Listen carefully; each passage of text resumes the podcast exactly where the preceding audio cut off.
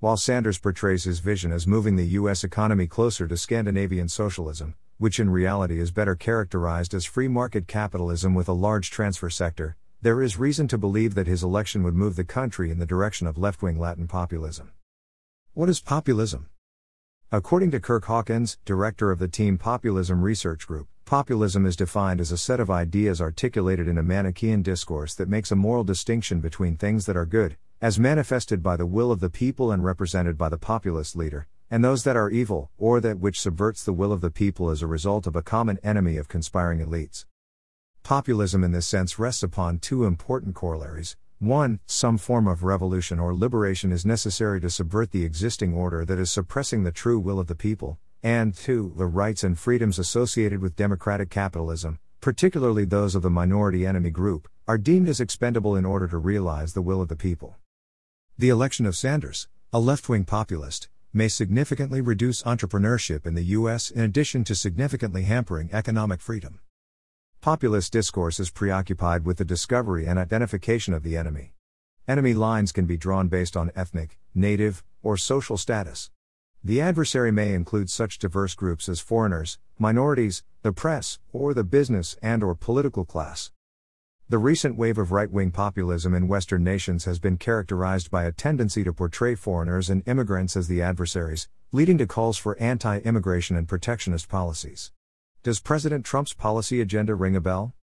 Meanwhile, left wing populism, which has been common in Latin America in recent decades, tends to portray the business and financial elite as the villain, leading to calls for policy changes with a heavy redistributive focus. Is Bernie a populist? Let's take a look at some of Senator Sanders' comments on social media following his recent victory in the New Hampshire primary.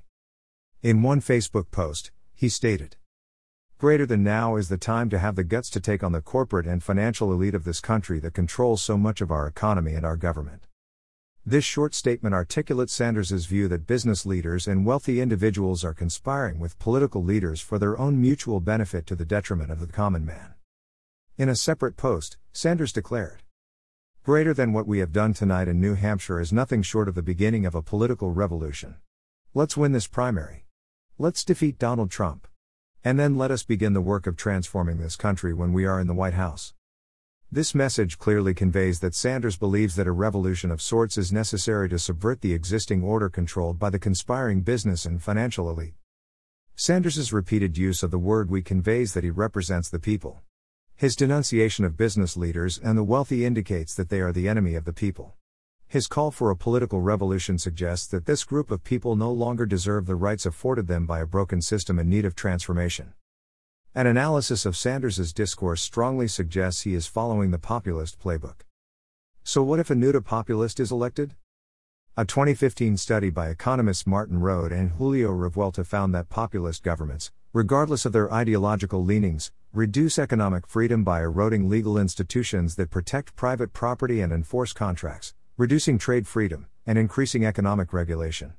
If elected, Sanders would attempt to significantly curtail economic freedom. He wants to nationalize the health insurance market, regulate traditional energy providers and charter schools out of business, impose labor market regulations that would significantly increase the costs of firms to employ workers, and impose a wealth tax. In a 2012 study, Economist Manoel Bittencourt found that left wing populists in Latin America pursued overly expansionary fiscal and monetary policies to satisfy campaign promises for significant redistribution, fueling hyperinflation and macroeconomic stability. Sanders could lead the U.S. down a similar path, as he is calling for a vast expansion of social programs, for example, college slash Medicare for all, that would require a significant increase in government tax revenues to fund. This would entail a steep increase in taxation for most hard-working Americans, not just the ultra-wealthy, either through tax rate increases or, if the spiraling national debt proves unserviceable, an inflation tax created by government seigniorage. Along with my colleagues Boris Nikolaev and Christopher Boudreaux, I am currently examining the effect of populism on entrepreneurship.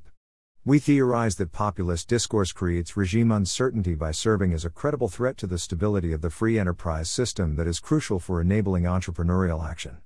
The prospect of Sanders becoming the next POTUS is causing me to feel the burn of the future prosperity of the U.S. economy. This raises the costs of entrepreneurial judgment concerning the relative risks and rewards of entrepreneurship, dissuading many individuals from pursuing entrepreneurial opportunities. Combining data from the Global Populism Database and Global Entrepreneurship Monitor, as well as several other datasets, we are empirically analyzing how populist discourse affects the likelihood that individuals act on an entrepreneurial opportunity by starting a business. Our preliminary analysis, based on nearly half a million individuals in more than 30 countries, suggests that populism is strongly associated with a decrease in the likelihood that an individual becomes an entrepreneur. We also find that the negative effects are much stronger for left wing populists, as Figure 1 illustrates. In addition to significantly hampering economic freedom and potentially creating macroeconomic stability, the election of Sanders, a left wing populist, may significantly reduce entrepreneurship in the U.S. In combination with the reduction in trade freedoms created by the incumbent Trump administration, the prospect of Sanders becoming the next POTUS is causing me to feel the burn of the future prosperity of the U.S. economy. Figure 1 The y axis indicates the probability that an individual becomes an opportunity motivated entrepreneur. The x axis denotes the intensity of populist discourse by the political chief executive. Red and blue lines provide results for left wing and right wing parties, respectively. Daniel L. Bennett Daniel L. Bennett is a research professor with the Baugh Center for Entrepreneurship and Free Enterprise at Baylor University. This article was originally published on fee.org. Read the original article.